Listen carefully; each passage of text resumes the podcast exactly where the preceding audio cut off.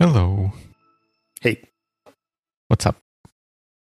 not much, except for the 26th episode of Biweekly Cast. That's right. The host is still here. It's me, Dima Malenko.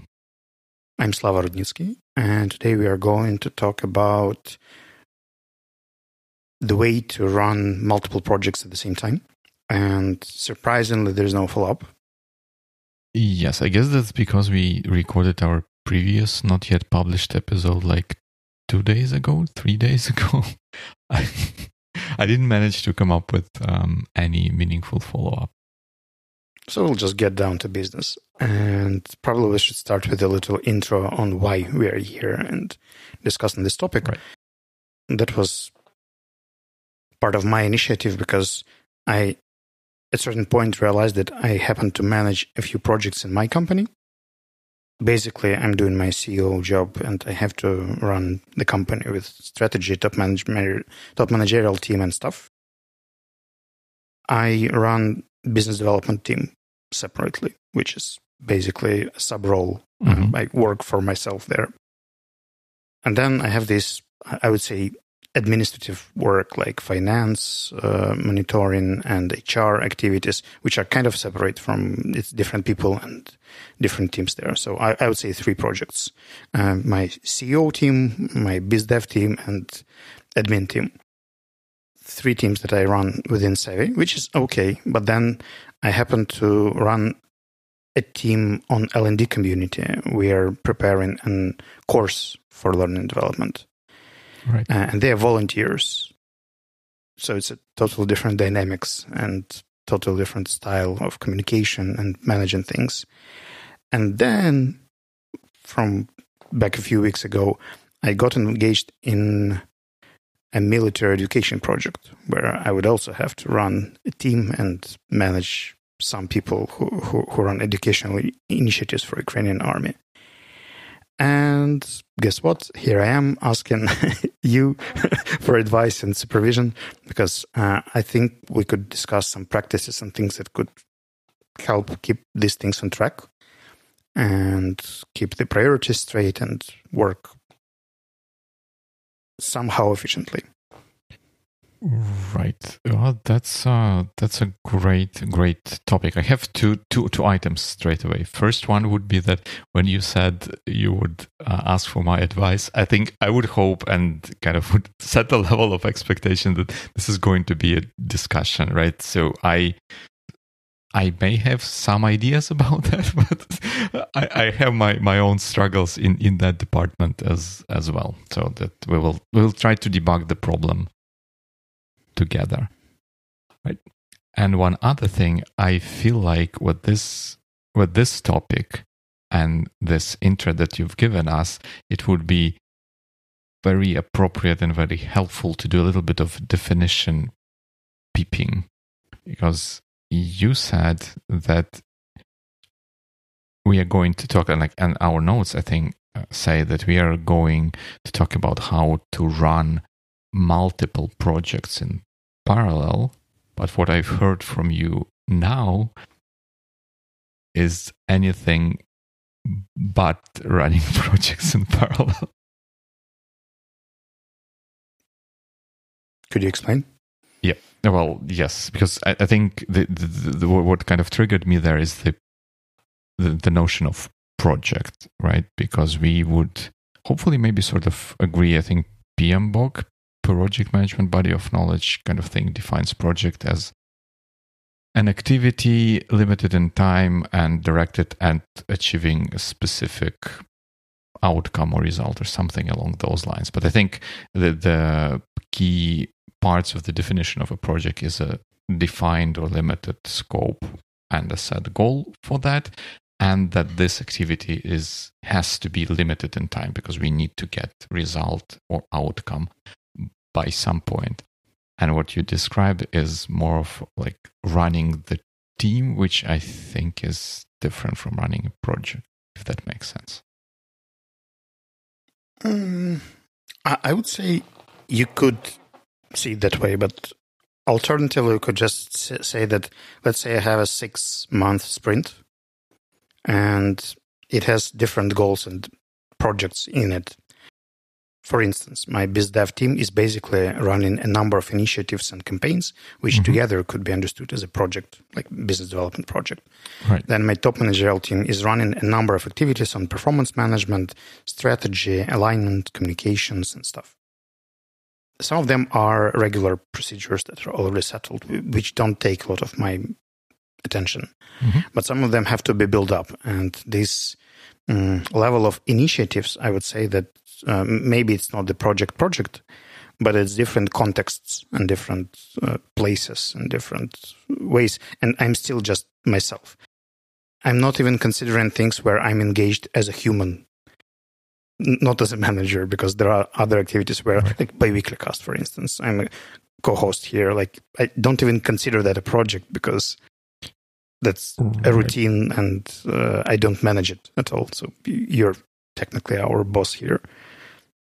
Right, but then, but then I guess I, I think we, we can use podcasts to kind of kind of pin, pinpoint the differences between the two. Because, for example, from from my point of view, at given episode, I sort of kind of treat this as as a project because we need to release, hopefully, uh, make the episode episodes available to public by certain moment, and that there are certain steps that go into um, achieving that and someone, typically that would be me, um, orchestrates th- those activities to, to happen and execute some of them as well. But then one, once the episode is published, that thing is kind of done. And but we are still we still have some ongoing activities where we kind of um, discuss uh, potential future themes, ideas, and, and stuff like that, which kind of are more of an ongoing activity, part of like area, I guess, that we we are involved in. All right. What if, what if I try to position it from a different side? Right. Let's say I'm a manager and yeah. I have my weekly planning done mm-hmm. on Monday. I look at my task manager, uh, task manager, task board, and I see the scope of 50 tasks. Right. Those 50 tasks are distributed with five hashtags, like these kind of tasks right. managing these people, those kind of tasks managing those people, these kind of work that I have to do. Mm-hmm. And they're all in one place. I can see them. So I can definitely see these five tags or hashtags or whatever in my personal space, like things that I have to do as a manager, mm-hmm. who I should talk to, what I should arrange, what kind of things I have to run. I think it's not that relevant whether they are ongoing, whether they're team or project related, but let's say how I could potentially keep track of multiple things in multiple teams with different dynamics, mm-hmm. uh, different groups of people, uh, in different task managers with different traditions, routines. And I'm just here myself alone. And uh, I have to switch my focus and attention and somehow being effective in this context. Yep. Let's let's talk about the ways to to how how do you put it? Keep sanity in the middle of that mm, mm-hmm. mess. And we can start with the first thing because ChatGPT helped us prepare for this podcast. I uh, was actually considering how to put the show notes, but they were chaotic and I wrote a prompt saying like, that's the podcast, that's our audience. Could you suggest 50 questions? And out of 50 questions, only eight made it to our show notes, but I find them great. So I'm actually going to read the first one out. Well, be, before we uh, do that, before we do that, may, may I really jump in a, a, a sure. little side, side, kind of side point? I think in our notes we have eight questions and I, of course I read them before beforehand and they make a lot of sense that those are not easy questions that we we, we will have uh, room for for discussion there for sure. But I I found it interesting that you said that you asked ChatGPT to produce 50 questions and many of them given that we, we only have got um, eight in, in our notes many of them were kind of not interesting, maybe less less less less relevant or completely useless. And I think that that that's a great illustration of um, uh, kind of of my maybe pet peeviness towards uh, articles and stuff like that that produce like here are top hundred of something like. I'm not interested in top 100 of something. That's too many. Give me three, give me five, maybe. But 100 is too many. Like here, 50 questions would be too many. You would expect something not useful to be there. But that's. Yeah, yeah. But, but then uh, if you don't have a choice, if you just ask right. for eight, then it's kind of hard to pick. Right, right, right. And, and, and you don't know if maybe ChatGPT put on the ninth place a question that is super relevant, but it somehow didn't fit into its uh, little brain. Yep, works. So, question one when handling five diverse projects at once, how do you ensure each project aligns with the over overarching organizational goals and contributes to overall success of the company? In my case, like having these three types of activity, like top managerial type of work, supportive and administrative type of work, and business development type of work. In this case, it's three because, mm-hmm. well, technically, L&D course is also kind of aligned with our um, strategy, but not directly, so we can skip that out. And the military project is our social responsibility, but not again directly aligned with the goals. So we can, for now, miss out on those 2 mm-hmm. uh, I'll be fine. Mm, even having these three, I read some articles like Asana suggesting that, well, there should be the priority. Like you do this, you don't do that. And it's quite easy to say it but then when you actually have to choose like what you're spending your time on and what is not getting done and then mm-hmm. you see the frustration of people who don't get something done and then it becomes urgent because you've been ignoring it for 3 weeks and now it's kind of urgent already I think one of the issues that I personally caused in uh, Sevi that we have a lot of goals uh, like we have five uh, objectives and then the key results are too many and it's kind of hard to prioritize them because if you work on one then the other are kind of ignored or not that key anymore. Mm-hmm. and i can say that i've seen people with proper priority systems that could work somewhere beyond one project. One project is usually quite simple. Like you can see the priority the main deliverable the goal uh, if it's a team like up to 20 people, I can definitely see how to do that. Mm-hmm. But when it's different teams and I have just my attention and my time dedicated to managing this thing, it's kind of getting harder because on every Monday, deciding which goal is getting more relevant and more important is kind of time consuming and energy consuming. Mm-hmm. Setting one priority and ignoring the other team just for a month mm-hmm. is not effective, and I can see an alternative mm, way to approach it. That's interesting.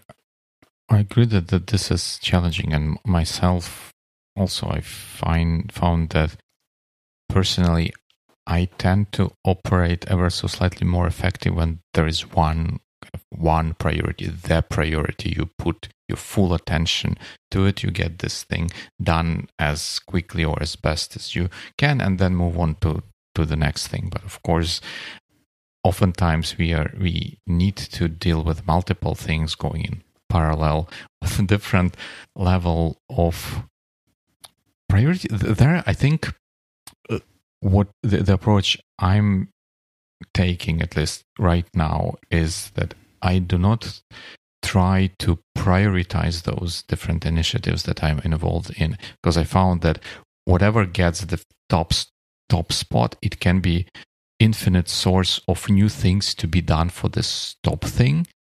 And then it becomes very tricky to evaluate kind of this particular task for top one priority project or initiative versus this task, which is top two, but is like more people depend on it, like it, it becomes very, very, very difficult and very tricky and time and energy consuming at least at least in my case so what, what i'm trying to do now is that i'm trying to decide upfront how much time i sort of want to spend on those things like if if something is p1 let's say i would say yeah, it, it will take 60% of my time. Top two and top three thing will, will get the, the remaining 20.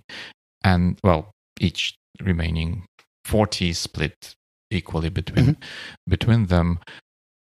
Although we, we can we can circle back to this being 100% um, and and then kind of try to organize my work days accordingly to kind of to make sure that I, I try uh, i'm now trying do more and more of block scheduling where i would put a thing in a calendar saying like work on x and then at that time look at the task list and stuff and and work on on this thing and work on y and work on z and then manage kind of the, the proportion of the time sort of that that that way. All right and it, it kind of makes sense. This was my initial approach to mm-hmm. this thing. I would have days dedicated to specific mm-hmm. types of activities. And then it turned out that when you spend a day, you kind of generate more work and more tasks. Uh, you have to give feedback, you have to react to something, you initiate some things, and then you have to support and maintain those because after every meeting, there should be a follow up, and this follow up should be supported and sustained It should transform into action points. Some of these action points are actually mine. So I get some tasks for myself uh, in the process, and they are crazy hard to estimate because uh, when I schedule my time on Monday, mm-hmm. and then I have full Monday of meetings uh, on different projects, by Tuesday my scope looks very different. Right. And if my priority task had, let's say, 20 hours scheduled uh, with like all Tuesday and all Thursday booked just for that. And on Monday, I thought, all right, so these are the four things I would like to get done. Uh, I've allocated time for this thing. And then after Monday, I can see that, all right, two more things are coming and they're kind of urgent because they will not let other things happen. Mm-hmm. And now I need more time. So I have to cut it from some other things or I have to lower the priority of some of the things that I've already picked uh, for this thing. And this is where the challenge uh, happens because as you as you mentioned when you actually deep dive into something there are a lot of angles and deviations and follow up things that uh, pop up after you work on I don't know for a few hours on something. That's tough because that's that's true. I think i would have maybe three things to say about that. One maybe the most useful, or at least it should be most useful, or can be expected to be most useful. And we all know it by the name of delegation. When things come up, you don't necessarily need to do them yourself, especially if you are playing a managerial role. I, I found that in in my kind of past and, and, and presently, bad things happen when I start treating myself as a safety net for everyone else or something something along those lines. Like hey I, w- I will take this new task just because i don't want other people to be distracted because because that's something new and not entirely relevant and and so on and so forth. As soon as i start doing this it have a tendency to snowball. I start getting more surprises down the, the line when I lose sight of what's going on. Um, kind of things start slipping through through the cracks, and this is not a good place to be uh, to be in. So I try to then maybe kind of stop and still find ways to to delegate it or or at the very least bring it to the team and say instead of saying, "Oh, we've got this new item, I will do that," I'll say like, "We've got this new item, it's quite important. Would you agree with that? And who can take it?" And more often than not, there would be other people who who would step up to to to take a, this new task or something. I can see it working on technical projects. Like uh, our R and D team does it very well. Like Artem, mm-hmm. our R and D manager, is very good at delegating these sort of activities. When you have to approve some kind of PR materials that uh, go out, financial reports and this kind of work is really hard to delegate. Like I, I would probably need a CFO or someone, but we can't really afford one yet. Mm-hmm. So currently I'm the most competent financially, so I can delegate the financial tasks. The only thing I can think of is HR manager, like we could hire one and kind of ease some of the activities. But let's get to the other two points because I'm really curious before you forget them. Right. No, no, I'm, I'm trying to, to, to reiterate them in my mind. I know but you, you, are right to be to be worried about about that. The, the other point was related to 100%, right? What I started with, right? Distributing distributing all 100% of time between different projects or initiatives also is sort of an anti pattern like there should be a little bit of a buffer to absorb any unexpected work it is tricky i, I don't know I, I don't have a good recipe for how to set it up i think maybe it works differently for, for different people, but something like that has to be there to, to, to the point where for myself, i when I start thinking that mm, I I don't think I've planned enough for me to do. I, will be kind of sitting and waiting. That's how I sort of know that yeah, probably I've got enough buffer uh, over there. So I try as much as I can to intentionally under uh, promise and kind of not subscribed for too many things for I know that new maybe not necessarily important but urgent things will come up. That is fair. And in my schedule it's Friday. Like I have Friday with, without any meetings and usually I don't plan mm-hmm. to work on Friday. but I always do eventually. And it's always something else and something different. And Friday is not enough, but I can't see how I can make it two days right now. There are meetings that have to be done and administrative tasks that ha- have to have to be done. And it's kind of hard to clear up more space, but I really like the concept. I think that scheduling less could potentially work.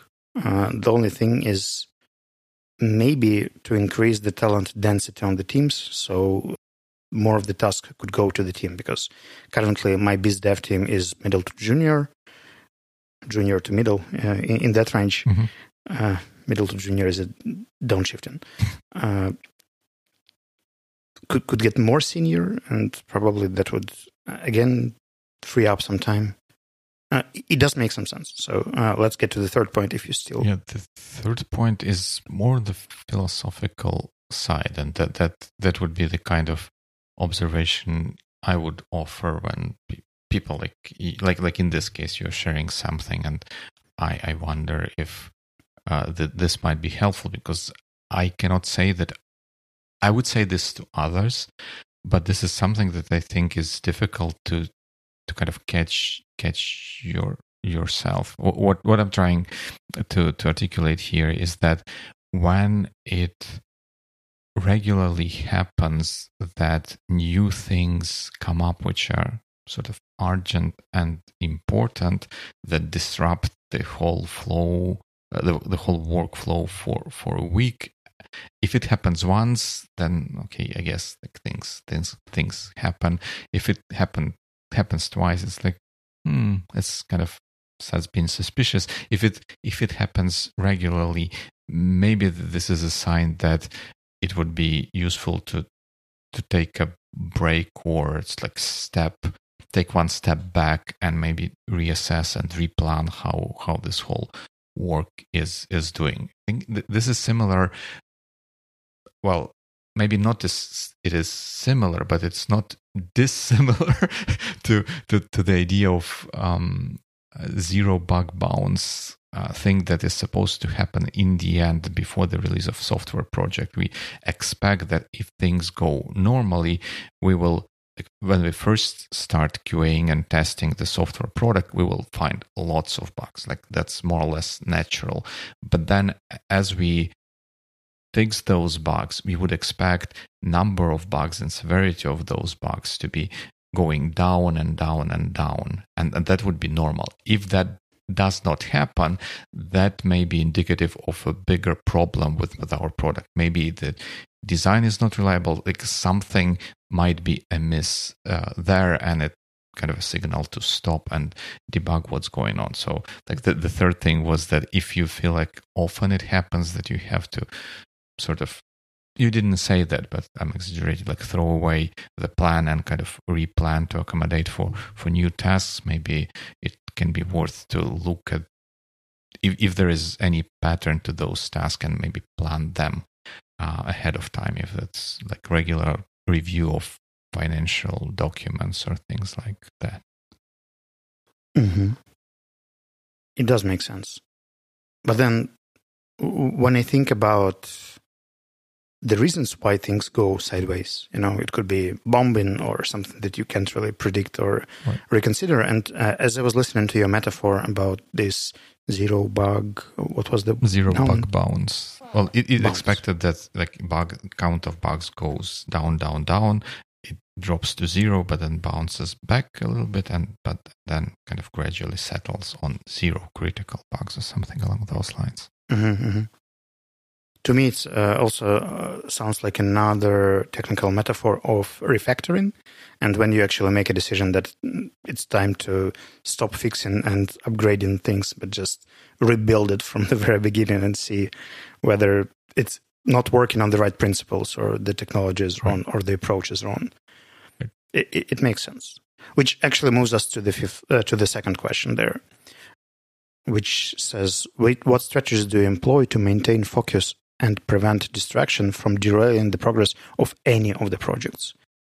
Put it in the context um, when I'm focused on one or two main things during the week, the other ones are just waiting. Yeah, maybe I just come for the regular meetings. That, that's it. But there is no initiative, there is no push, there is no inspiration, there is nothing. And if it has been happening for a month, like let's say four weeks, I was busy on alternative projects. Mm-hmm. The overall morale and motivation uh, of the team is decreasing because mm. if you don't spend enough attention and time and don't provide feedback and basically don't care about the results of a specific team and you don't show it explicitly enough, mm. things start going wrong. And if you switch the attention to fast, it kind of reminds me of the time when I was living in between two cities, Dnipro and Kiev. Uh, it was the moment when I didn't have any friends in Kiev because I didn't have any free time to go and socialize. But I haven't had any friends in Dnipro because I was always in Kiev and I never had free time in Dnipro. And I had to settle uh, in one town just to have normal social life because then it, it wouldn't work uh, otherwise.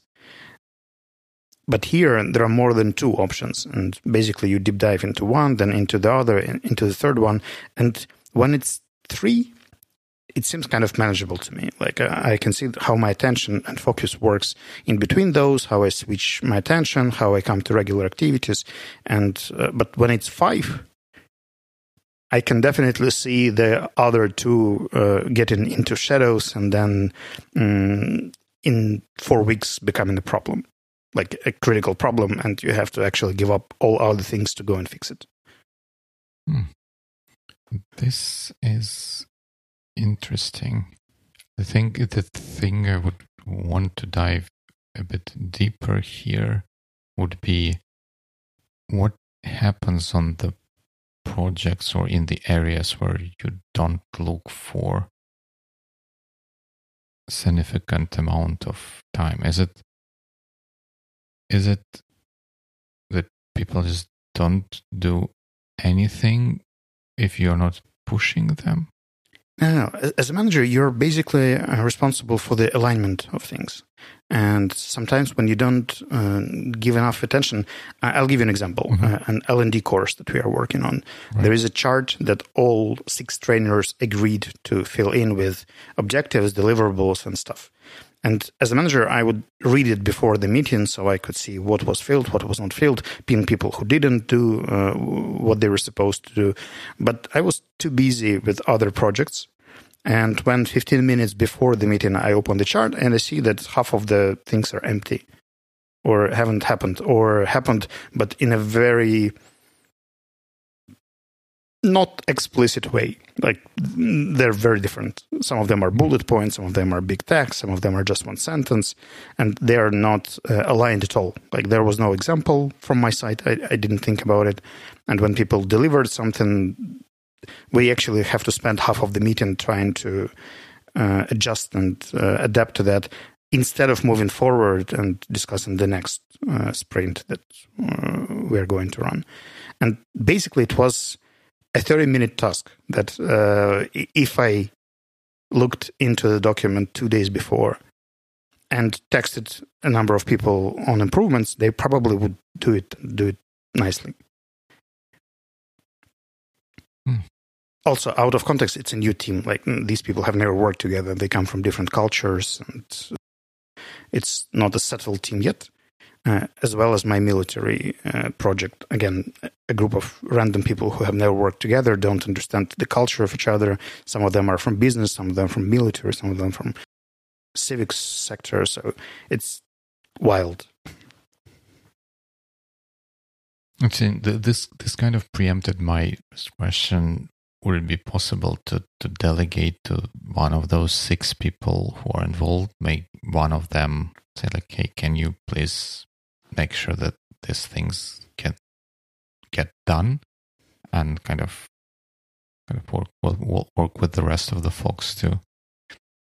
I'm sure if like if people looked at that, they would probably sort of catch that the format or style is different and they at, at, least there would be maybe you, you would hope there would be some sort of uh, discussion and maybe uh, alignment on a smaller scale that would happen and uh, that the result would be produced with the with the new team. I think yeah that, that's more difficult but maybe not too impossible to set expectations for someone or set expectation that someone should step up and then set expectation for them that uh, we would want them to do something or other well then i guess there is no maybe no getting away from keeping track of this stuff and maybe allocating 15 minutes um, on on a given day ahead of that meeting to check what's going on. And maybe chat gpt or whatever smart tools that you use for communication can send a reminder to people that we expect them to do or maybe you can on the first meeting when these things don't happen whoever done worst you kind of fire them and see what happens for until the next meeting it's kind of hard to fire volunteers you know they more often quit than they're fired and if, if you fire them, then you actually just get yourself extra six hours of interviewing mm. and looking for another person and onboarding and all these amazing activities. So when, when I compare 30 minutes for feedback versus six hours of hiring and onboarding, that's fair. that's I'll go fair. for feedback. yeah, that's fair. That's fair. Uh, all right, but actually, the third uh, question is also uh, aligned with the previous ones, because you know when I'm the manager, I can say, guys, we are working in Rocket Chat, and everyone does. Right. But then I come to a volunteering project, and they kind of suck with Rocket Chat and Slack and other things, and they don't respond frequently. The notifications are off, and uh, even after trying to explain it, it doesn't work. And then the military comes and they, whoa, whoa, what do you mean rocket chat? Like Signal is the only secure and protected messenger, and that's where all communication is going to happen. But guess what? For them, Signal is 200 something unread messages in different chats uh, all the time, and the response time is low not just because people don't read it they can't physically see it because a lot of things are happening a lot of chats there their entire life is in one messenger and this mm-hmm. messenger is filled with stuff and uh, that's the only place which is secure enough for them to mm-hmm. work in and voila uh, I, as a manager i find myself torn we aren't even speaking about email or any other incoming things from Other directions, just the team communication is already focused on three different uh, places, and keeping track of those is getting more and more challenging as the team grows and the number of sub channel grows. Telegram thing is at least functionally possible to make these subtopics, and you, you can make some kind of Slack looking uh, channel, and it's half measure, manageable. Mm-hmm. Signal is totally not. And I think I just need a different system here because uh, if I expect people to react faster, if I have something urgent, like in the military, I actually have to call people to get some response, which I haven't been doing for years. But now it's like, all right, six hours, I haven't gotten the answer. I guess I'll just call. Yeah, that's, that's fair and tough. I think, I think I, I would have two thoughts about this. Uh, I think maybe it, it is ever so slightly easier, maybe to to see or to, to notice that when you provided the description for of L&D uh, course project, you mentioned that there is a team that's sort of it's it's not dedicated to this project, but assembled specifically for this project. Uh, those are kind of professionals, maybe of different background or different present occupation, but more or less they are kind of on on on par as far as their technical abilities and kind of knowledge of different tools and, and stuff that's used for for communication but they're a new new team. I think it it does feel that in in that case kind of your job and task is not only to have this L&D course be delivered, but maybe before that can happen to kind of build turn this group of people into sort of a team right? That, that who, who can work together and that also takes time energy and effort to, to happen. And maybe sometimes I, I also feel like hey th- this is a simple project. Yeah let me explain you what what needs to be done. Let hey everyone on board yes let's go and do that. And then you figure out that people come with their own expectations the, the, the different priorities and so on and so forth. And you say all right yeah now we need to invest into turning this into some sort of a team that that would work for for for this project. So i guess maybe if you have not planned for that yet maybe uh, um, kind of allocate a little bit of time or kind of a portion of time for team kind of turning this group of people into into into team and th- that's one point and the other point sort of related to that i think one of the exercises that i think can help sort of both find better means or ways of communication within the team and also have some team building value are turning the problem onto the team. It, sounds awkward, but mm, directing the problem at the team. Like you, you say, hey, hey, folks, I notice that like nothing happened before this meeting. Like, do you think it's okay that nothing happened? Hopefully, you would expect that no one says that it's okay. Then, like, like, what can we do to kind of prevent this from from happening in the future? We wasted um, a lot of time trying to catch up with what was expected to be done before the meeting. How can we organize things better? And people can come up with ideas uh, and often I, if I do that, I find that people come up with ideas which I would not be able to come up with myself. And even mm-hmm. though I may not agree with those, they quite often end up actually working for, for that group of people. And I'm, I'm like, well, yeah, that, that, that's fine. As long as it allows us to move forward, I would not push on kind of Slack or this, that, or other things let's move forward. That's how entire L&D community works right now because there are so many cultures and sub projects that operate independently with very different mm-hmm. organizational approaches and managerial styles and uh, ways out. But we are basically still circling around the topic of delegating and uh, ability to give an authority to someone.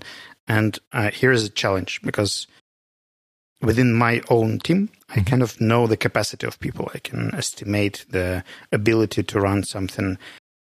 When I delegate things to people I don't really know well, there is this really awkward moment when we publicly agree that, all right, let's say Vasilisa, will you take care of this? Vasilisa says, yep, I'll do my best.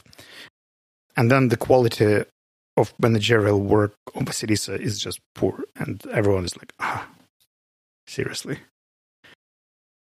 And then there is this situation where I have to fix this mm-hmm. and I have to talk to Vasilisa and the team and find someone else mm-hmm. and kind of smooth it out. And it's really energy consuming when you don't know the context, when you don't understand the capacity. And it's really hard to understand the capacity because people are crazy impressive at their presentations when, when they speak about their skills, their motivation, their abilities and stuff. And then like the first task comes and which is a challenge. And moreover, right now in the military type of project, mm-hmm. I have no idea what these people are capable of. Like, I haven't worked with either any of them, and uh, it's really hard to understand who, mm, because your suggestion previously was based on people who are willing to take the responsibility, mm-hmm. but they should also be able to fulfill the task and have the capacity to do it. And this is something that is really hard to measure at first stages. And right. when these things overlap, mm-hmm. it kind of transforms into a serious challenge. Right. Yes. Like, I don't think that there's a way to turn this challenge into non-challenge, right? Because the, if you know what people are capable for, it's difficult to kind of estimate and just it's like spray and pray kind of approach. But then I guess if, if that that's the case, we know that there has to be a little bit of a trial and error with people and matching their uh, skill set and aspirations to kind of different levels of tasks or sub projects or sub initiatives that that we have maybe we can think of a way to do that Mm, in a more effective way instead of signing up someone for running this entire half year project we ask them to organize the next meeting and see how they how they do if if they fail at least they failed on on just one meeting, not the entire project, and then, then we rotate from from there. That that would be my thinking, I guess. I guess one of the like sub levels of challenge here that given the situation in Ukraine right now, even people you know uh, with their capacity, it's kind of related to point five, can get burned out quite suddenly, mm-hmm. and you don't see that coming because we even took this invent Maslach inventory. Mm-hmm. It's the burnt out test or pre-test yes. or something. Right. And then people who were very successful at passing the test and didn't seem in the risk zone just and like I'm exhausted. I just need two weeks off. And that that came very suddenly to me. Like uh, right now, um, whenever I come to Monday meetings, I kind of hope things get right, and uh, it's always new people who come there. Uh, it's the same group of managers, but uh, their condition changes so frequently mm-hmm. that it's kind of hard to predict. There is not sustainable uh, course. Like it's very changeable because of out- external factors. It's not that our work is very different or the types of things we do is different. But let's say um, there have been a lot of air uh, raid sirens right. for a few days, and it impacted people who were not impacted previously, but this time they just didn't sleep well or something else, or like the kids that were staying with them were very stressed, or it's really really hard to keep all those factors in mind. But that brings us to the fifth question about myself, not people the risks of burnt out is real when managing numerous projects. How do you prioritize self care and prevent exhaustion while delivering high quality results? I, I know because it's a very relevant question to you. Every time we record on Sunday, you think like, hmm, maybe there is some work I can do on Sunday to catch up or prepare for the next week. And this is the feeling I can't get rid of on Friday evening, like when I kind of close the laptop and I think like, hmm, so many things to be done, so many things that could be done tomorrow. Right. And prioritizing this like offline time and spending this offline time with some actual quality and focus and dedication is quite a challenge. Right. And and what probably doesn't help is that by the end of each day and by the end of the week, you look at your to do list for or your plan for that period of time and you see quite a lot of quite a number at least of things that were not done but you hope to have them done by that point. Uh, this the struggle is real. Uh, maybe l- l- let me circle back to to the previous thing when you said that when like on monday you hope that people kind of that, that everything kind of turns out more or less okay uh, in, in the end and then that people come as like almost like different people the, the, the next week. I i think that's i think of, of course that the war that that's going on exaggerates and kind of amplifies a, a, lot of things but i think that the same general idea that thing stuff just changes and the assumptions that we had let's say a week ago let alone a month or like half a year ago may no longer hold true the next monday or the monday after that or or even even further further in in, in the future. And i think projecting this on, onto myself i also feel the same kind of pain and angst when I like there is a project we set out on, and I guess that I attribute this to me being high on kind of result orientedness on that Clifton strength test or something along those lines. So I I always often get fixated on on on the results, and at some, at some point it even even may turn into unhealthy result at all cost kind of kind of thing. And I'm trying to build a mindset for myself to kind of be chill with those things, to kind of these maybe not disregard, but at least discount assumptions or expectations that I had last week, and instead instead of basing my evaluation of the situation on last week's assumption, try to to learn and observe and build assumptions which are more up to date and evaluate and assess the new steps from from that point of view. That may be a trivial example but that that, that what sort of helps helps me i think i hope in in building this. Is like the, the weather. When i set out to go to the office each morning the weather can be very different right? It may be sunny it may be bright it may be miserable rainy windy you, you name it. This would be something that's more or less outside of my control, right? And the there is no that, that's what I'm telling myself. Like there is no use being angry about wind and rain.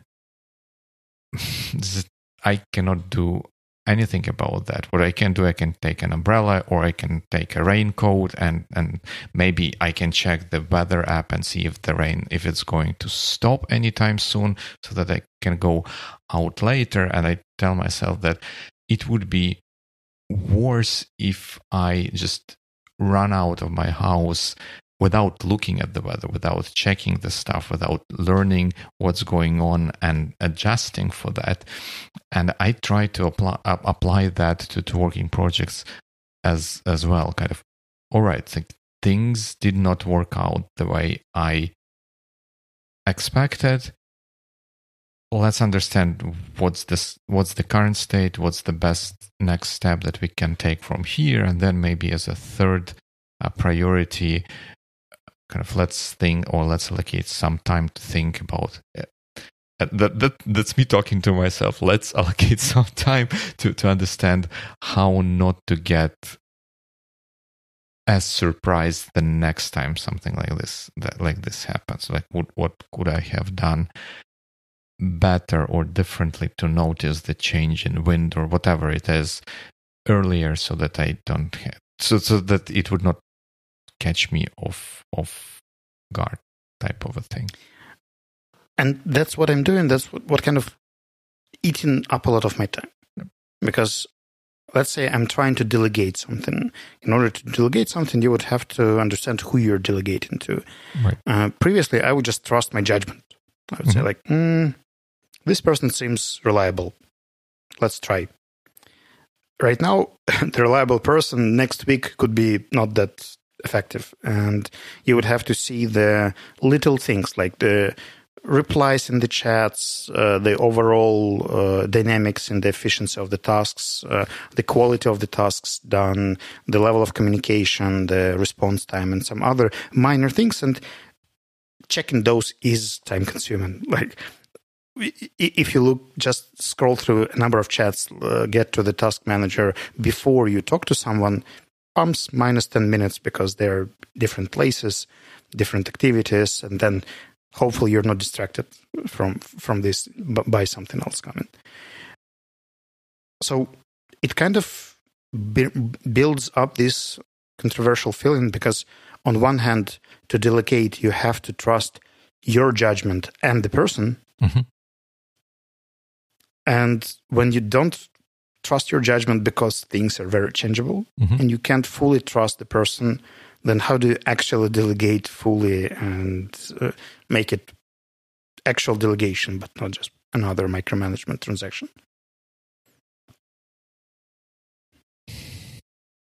That's That's a dilemma, I know. yeah, that, that, that's a dilemma. And I think that things thing that makes it more complicated is the, the volatility you mentioned, right? That the person this week is not can can be can, can be a different person the next week, right? Just because of things that that go around them. like as an example, we would work with a person from a project Right. and like three weeks, highly intensive communication, very uh, proactive, a lot of questions, a lot of engagement, and then like three days, nothing, like, no response, not picking up the phone. And uh, when we meet next time, it turns out that uh, one's friend died in action, and it, it was personal trauma and some some things, and it's totally understandable. Like I, I understand that people react in different ways. It's just harder for me as a manager to calculate those risks because I could definitely not see that coming. Like that came out of sudden. And when it's just one thing, like when all other 10 tasks are on track and everything is running, that's manageable. When five out of 10 things get interrupted or prevented or slow down or actually accelerate in, in unpredictable times, uh, the number of factors that I can't control. So, uh, with your metaphor, it's not just the rain, but it's also the wind, the blackouts, something else. And the number of these factors is getting confusing. And trying to calculate is useless. Accepting is kind of quite a weak managerial approach. If I say, like, oh, something will happen. Anyway, why would I bother uh, thinking about it or trying to uh, predict?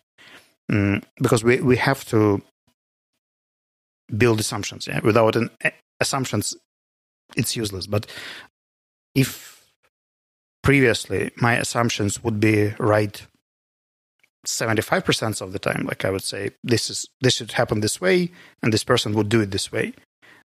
I'd say, all right, 25% is a fair amount of risk. I will just consider that something can go wrong. I will double check, and that's fine. Right now, my assumptions are 35% right best. And not because of the person, even, like not because of Right. our relationship, not because of the project, but some external things. And with this level of changeability, when I listen to this managerial guru about all the changeable world and how we should adapt to change, I'm really curious how, because uh, old methods are kind of failing, uh, and I wouldn't like to lose the trust in myself uh, as a manager in this Mhm. process. But at the same time, I can see that my predictions are getting less and less effective, and maybe it's just me. Mm, but then I talked to my colleagues and friends from Aspen, from some business communities, and pretty much all of them say that even the most stable, sustainable, emotionally uh, intelligent employees are quite changeable these days. And basically, it's just a trend in our business uh, that many managers and inter- entrepreneurs feel.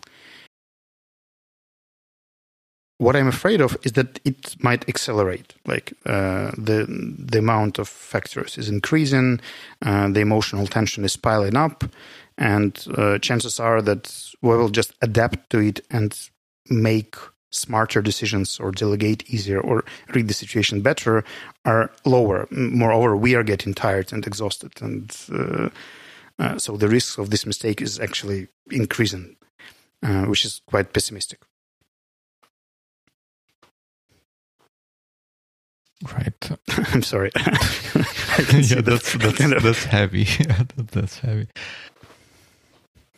I don't know, like what, what I the, the the thing that comes to to mind for me is if we take a little bit of kind of adopt try, or try to adopt engineering sort of mindset to solving this problem. So you, you said that uh, the, the initial situation where the likelihood of expected outcome was 75% uh, it kind of flipped, and then you estimate that likelihood of positive outcome is 30 35% or something along those mm-hmm. lines you, you said i think that that is a signal that we need to adjust the process obviously thanks cap right but i think the, the way how how we can adjust is that we need to in order to plan our activities and kind of estimate something and kind of calculate where we are going,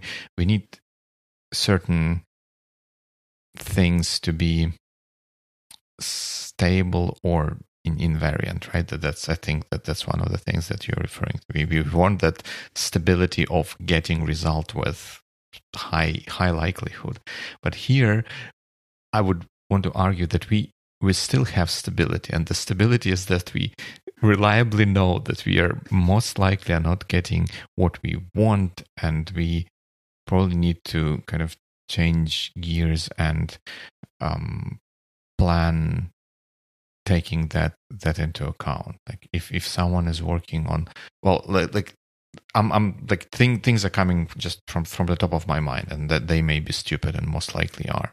But if if we if there is a chance that someone might um might not be in a position to to continue the work, right? We if we think that this work would be important for getting our project done, we would want someone else to maybe kind of get up to speed, hopefully faster rather than slower and continue the work and get it to to the finish so we one way to sort of achieve that could be that we ask everyone to work in in public so that everything happens let's say in public documents and stuff like that and uh, if we stop getting signals from someone that they're making progress on something, we then kind of send an alert or alarm to the team and reprioritize. And if this thing is higher in in overall priorities, you will then need someone to to step up and take that that space and then kind of can continue working on that. Of course that, that that creates a lot more burden on the on the manager but then if that's the weather that we if if the seas are this rough we it just means that captain gets more work yep and I also think that we uh, should get, back to your idea of this extra capacity because the team should have the resource to reallocate there. Because when we are 100% scheduled or booked or planned, then when somebody slows down, where do you actually get those extra 15 hours to catch up or to step up and help? So maybe just slowing down. The year of deceleration should continue. And, and I think that that's that's a, that's a great great great point. And at least in on technical projects, uh, sometimes it's helpful to have someone uh, working on important but not super urgent task, it at least in tactically in short term, you can see how you can sacrifice something like that for something that's urgent and hopefully still still as uh, as important. But you're right, there has to be capacity for that reshuffling because every if everyone works on a priority zero kind of thing, then yeah, then we're in trouble. That is fair. And you know, when you mentioned that five questions is more than enough, I was, hmm, oh, I, am sure we can do eight. Five is more than enough. Right. Yeah, but the, so, those the, the the rest of the questions are still good. Maybe we can publish them all as a list in the show notes because I think they they're kind of good. They could be just a nice illustration to what ChatGPT can do for content creators, in case you're interested. All right. So, so are you suggesting that we replace ourselves with uh, ChatGPT and some sort of a text to speech kind of thing? I don't know. I know. We can, we can actually ask ChatGPT to answer those questions and see if the answers are actually more constructive than our discussion right now. Oh boy, that escalated quickly. No, I, I, can see that prompt. Like, uh, imagine you are Dima Malenko, ex CTO of a startup, and now an engineering manager at Meta, and at the same time you are Slava Rudnitsky, the CEO of Sevi, and uh, God knows what else. Please simulate a discussion uh, of these two gentlemen answering these questions, and let's see. I think maybe we don't actually have to record the next episode. I think I I may even remember recall someone doing exactly that. Like, like some of the people they left huge body of public work, and I think people generated dialogue between some like Socrates and someone else about something, just with, with the model trained on their um, work. So next time you hear hey, this is biweekly episode 27. Please be very cautious. Yeah, it might be, be, on the lookout. Artificially generated. Double, double check that it has the label organic, uh, human produced, and stuff like that. Right? With grammar mistakes, hopefully. Yeah. well, thank you for deep diving into this thing. I know it's not easy, and generally, the the context is tough, and uh, this is not a managerial dilemma on like how to give feedback or how to hire the right person. It is complex and uh, emotionally draining. That's why I really appreciate your input. I will definitely re-listen to our episode because being in a conversation and listening to a conversation yes. are two different things. And I'm really grateful that we had this one. Yep, same. I'm I'm also thankful to you for bringing up these questions because they they, they really made me think. And, and you're right; these are complex questions and complex challenges to deal with. Not least because of there are so many different factors that go into like what even understanding what the problem is and then formulating a solution and uh, the mileage for different situations for different teams and for different people can be very very different. And that's, I guess, what makes a job of a manager so interesting, but also so demanding that we need to have this fifth question with the risk of burnout. But you know, I actually, uh, I, I'm leaving out of this conversation with a thought that maybe the answer to the question how can one manage five projects simultaneously given the ukrainian context mix of teams and the situation is quite simple. One can't. That's, a, that's a good one. it's a very short one and i'm not sure why it took me an hour to understand but now the decisions should follow yeah that thanks thanks once again for the discussion. I hope it wor- all works out for you. Well one way or another. And we'll discuss the next topic in a few good mm. weeks. In a few good weeks. See you. Yeah, cheers